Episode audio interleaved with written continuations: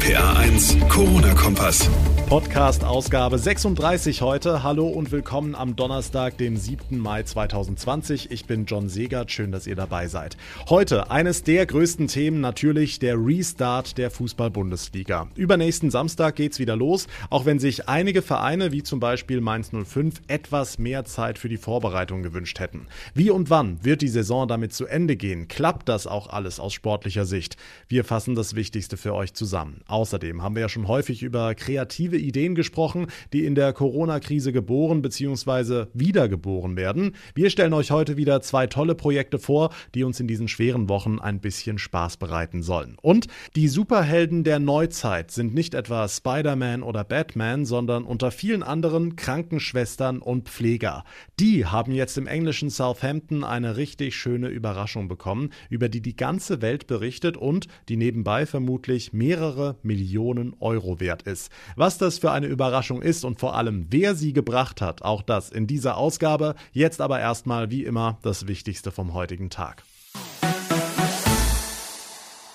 Wir dürfen wieder einkaufen. Manche dürfen ihre Kinder wieder in die Schule schicken. Ab nächster Woche dürfen wir wieder Weinschorle oder Bierchen in der Kneipe trinken. Und was fehlt da noch? Fußball natürlich, das Wichtigste überhaupt für viele. Zum Glück hat die DFL heute ihren Plan für den Bundesliga-Neustart mit Geisterspielen beschlossen. Es gibt also keinen Grund mehr für hängende Köpfe.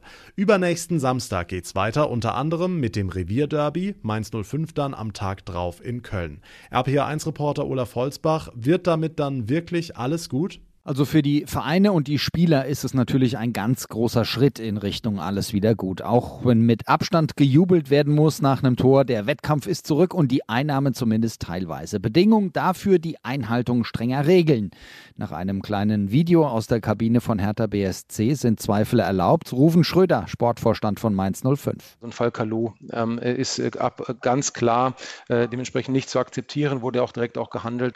Wir wissen, dass wir da sehr, sehr beäugt werden. Wichtig wichtig ist, dass alle 36 äh, Bundesliga-Vereine nach bestem Gewissen wirklich und mit der höchster Disziplin äh, und Demut und auch Empathie äh, versuchen, dieses Konzept umzusetzen. Und das gerade an den ersten Spieltagen, denn es gibt Menschen, die fragen, haben wir jetzt nichts anderes zu tun, als Profifußball zu organisieren? Tja, was sagt denn der Fan in Mainz? Also der Fan in Mainz scheint tatsächlich eher skeptisch zu sein. Wir hören das hier. Ich freue mich drauf, ich freue mich drauf. Wir hören aber auch das. Ich wäre für Absagen gewesen. Das ist nur meiner Meinung nach äh, Geldmacherei. Ab dem Moment, wo es natürlich gefährlich werden könnte, in dem irgendwie Testkapazitäten fehlen würden, ähm, glaube ich, dass es auch direkt dann wieder ähm, ausgesetzt werden würde. So oder so, der Aufwand ist immens. Mainz 05 testet morgen wieder auf das Virus, nicht auf dem Platz. Bislang übrigens alles negativ. Montag geht es dann ins Hotel. Auch das ist Vorschrift eine Woche Quarantäne. Der deutsche Profifußball vor dem Neustart übernächstes Wochenende geht's weiter, ohne Publikum, dafür aber live im Free TV, zumindest mal die ersten beiden Spieltage. Danke für die Infos, Olaf Holzbach.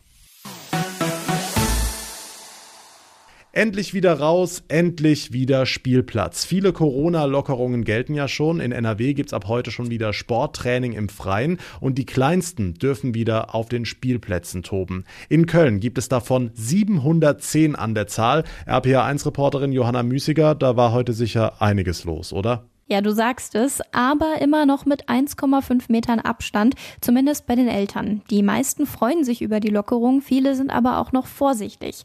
Zum Beispiel Kölns Oberbürgermeisterin Henriette Reker. Die war auch schon auf dem Spielplatz unterwegs. Es ist ein Vertrauensvorschuss an die Eltern.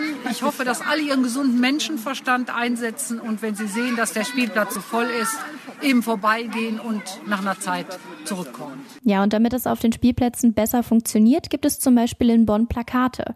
Die weisen nochmal extra auf die Abstandsregeln hin. Oberbürgermeister Ashok Sritaran appelliert nochmal an die Eltern, sie seien dafür verantwortlich, dass die Regeln vor Ort eingehalten werden. Wir können das schlechterdings nicht kontrollieren wollen aber stichprobenartig einfach einen Blick drauf werfen. Kolleginnen und Kollegen, die sich mit Jugendlichen und Kindern auskennen, derzeit nicht eingesetzt werden können, dass wir die bitten, da doch in regelmäßigen Abständen einfach mal zu gucken, ob das alles unbedenklich ist, was sich auf unseren Spielplätzen dort dann im wahrsten Sinne des Wortes abspielt. Hm, jetzt betreffen die ganzen Lockerungen ja nicht nur die Spielplätze. Ab Montag darf in NRW auch die Gastronomie wieder öffnen. Ja, genau, allerdings mit einem lachenden und einem weinenden Auge. Das hat mir Thorsten Hellwig vom DEHOGA NRW erzählt. Auf der einen Seite freuen wir uns natürlich darüber, dass es weitergeht, dass es losgeht. Und auf der anderen Seite hoffen wir und fordern wir weiterhin ein Rettungspaket für die Gastronomie und auch für die Hotellerie, weil die Lockerung alleine werden nicht ausreichen, äh, unsere Betriebe am Leben zu erhalten. Also wir brauchen die staatliche Unterstützung weiterhin und da ähm, werden auch die Lockerungen nicht viel dran ändern. Wie die Lockerungen ankommen, sehen wir da dann erst in der nächsten Woche. Und ihr erfahrt es natürlich hier bei uns im RPA1 Corona Kompass. Dankeschön, Johanna. Deutschland macht wieder auf. Das ist die Schlagzeile, die über den ganzen Lockerungen der Anti-Corona-Maßnahmen steht, beschlossen von Bund und Ländern, vom Neustart der Bundesliga bis hin zur Öffnung der Restaurants. Vorsicht ist weiter geboten, das ist auch klar, aber eine kleine Zwischenbilanz des Wir bleiben zu Hause, die wird erlaubt sein und damit die Frage, was haben die Kontaktverbote mit uns gemacht? Im Kopf sind wir noch die Alten? Sabine Mauer ist Präsidentin der Psychotherapeutenkammer Rheinland-Pfalz. Frau Mauer, wie wie verkraften wir Corona mental? Also wir sehen, dass äh, viele Menschen erstmal sehr resilient, also widerstandsfähig reagieren und das ist positiv. Wir machen uns eher Sorgen um bestimmte Risikogruppen, was die Psyche angeht. Das sind zum Beispiel die Menschen, die jetzt ihren, ihre Arbeitsstelle, ihren Job verloren hat und vor existenziellen Problemen stehen. Und außerdem, was sicher noch vermehrt kommen wird, ähm, ist die Belastung der Pflegekräfte und der Ärztinnen und Ärzte. Okay, mit etwas zeitlichem Abstand haben Sie eine Erklärung für die Hamsterkäufe, vor allem von Klopapier. Das äh, Kaufen von großen Mengen von Toilettenpapier fanden wir etwas überraschend. Ähm, das erklären wir uns am ehesten so, dass ähm, das ja mit einem starken Schamgefühl verbunden wäre. Die Vorstellung, man hätte kein Toilettenpapier mehr, aber auch, dass man sich Sorgen macht um sich selber und seine Familie. Und für mich war das nachvollziehbar, dass Leute, wenn sie sich bedroht fühlen, als erstes darum kümmern, dass sie mit, mit Essen zum Beispiel versorgt sind. Es war ja auch klar, dass man nicht genau wusste, wie ist jetzt die weitere Entwicklung und auch da äh, hat man vorgesorgt. Hm, und würden Sie das unterschreiben, dass wir in der Krise und danach zusammenrücken, also als Gesellschaft? Also wir wissen aus ähm, anderen Naturkatastrophen oder Großschadenslagen, dass nach solchen Ereignissen das Miteinander und die Fürsorge füreinander immer deutlich zunehmen. Und dass man merkt, man kümmert sich umeinander, man nimmt ähm, Rücksicht, denn hier geht es ja auch darum, Risikogruppen zu schützen. Und dass es ganz wichtig ist, sich um die Menschen zu kümmern, die eben geringere soziale und finanzielle Ressourcen haben. Das ist sicher auch eine ganz wichtige politische Aufgabe die auch bezahlt werden muss. Da werden sicher noch einige Diskussionen auf uns zukommen. Sabine Mauer, Präsidentin der Rheinland-Pfälzischen Psychotherapeutenkammer, vielen Dank. Sie sagt, rein vom Kopf her sind wir bislang ganz gut durchgekommen. Zusammen feiern, tanzen und dazu einen leckeren Cocktail schlürfen. Noch ist das alles wegen Corona ja leider nicht möglich.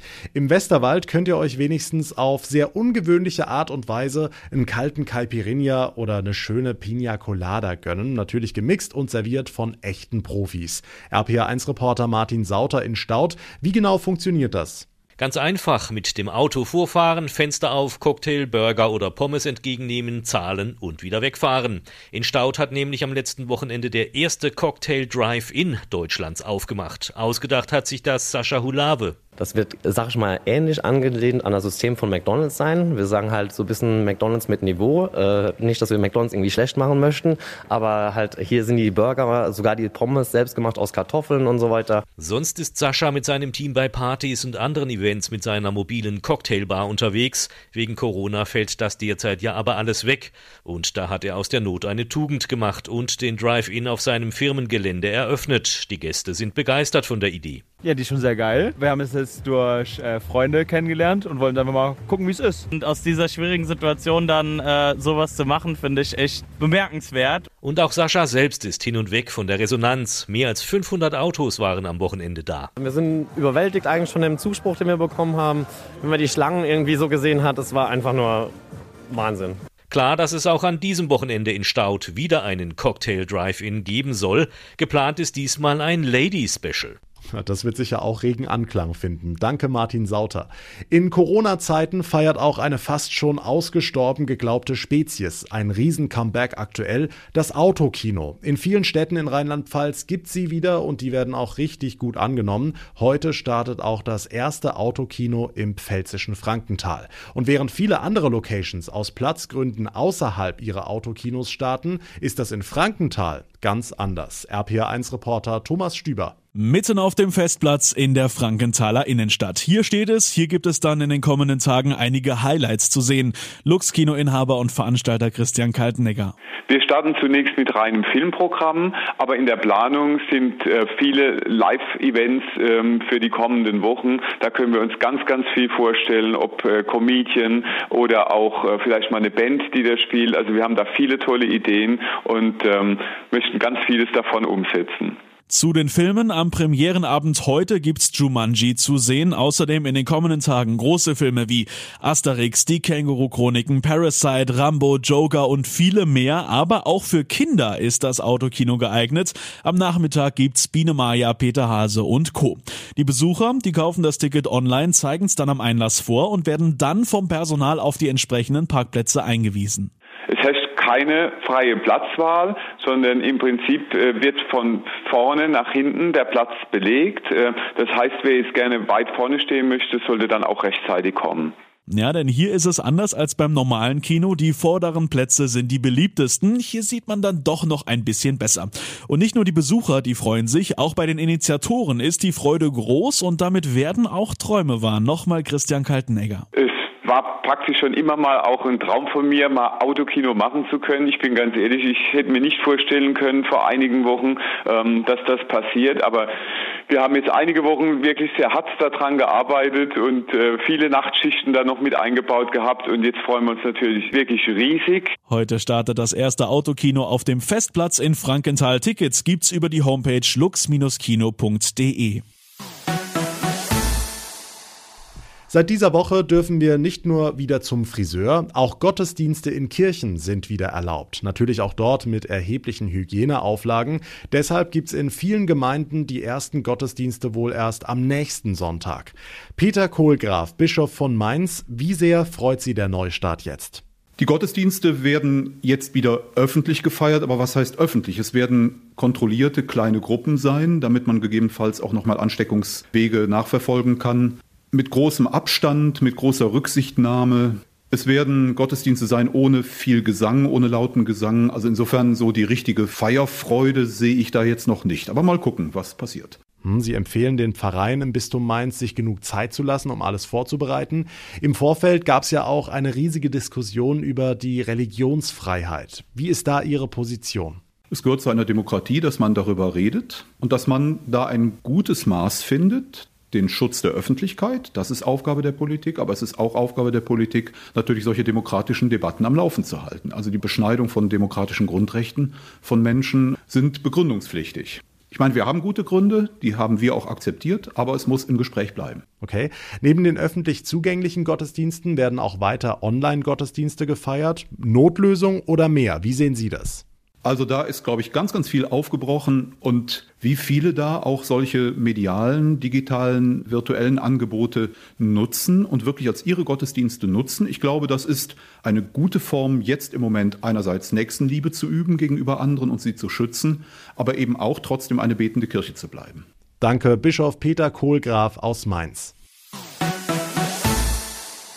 Wer ist schon Batman oder Spider-Man oder Superman oder wie sie alle heißen? Die wahren Helden der Neuzeit, die zeigen sich aktuell in der Corona-Krise. Unter anderem sind das all die Menschen, die im Gesundheitswesen arbeiten, also Krankenschwestern, Pfleger, Ärzte.